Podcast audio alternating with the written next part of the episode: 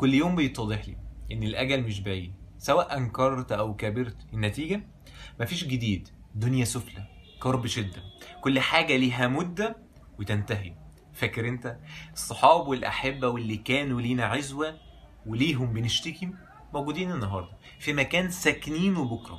جهزت إيه للرحيل؟ رب نبه وقال وحذر إن الحياة بتنقضي وإنه ليك تواب وغافر للذنوب وبيستحي. يرد عبده مكسور بذنبه ورحمته بالعبيد فاقد وصف كل واصف.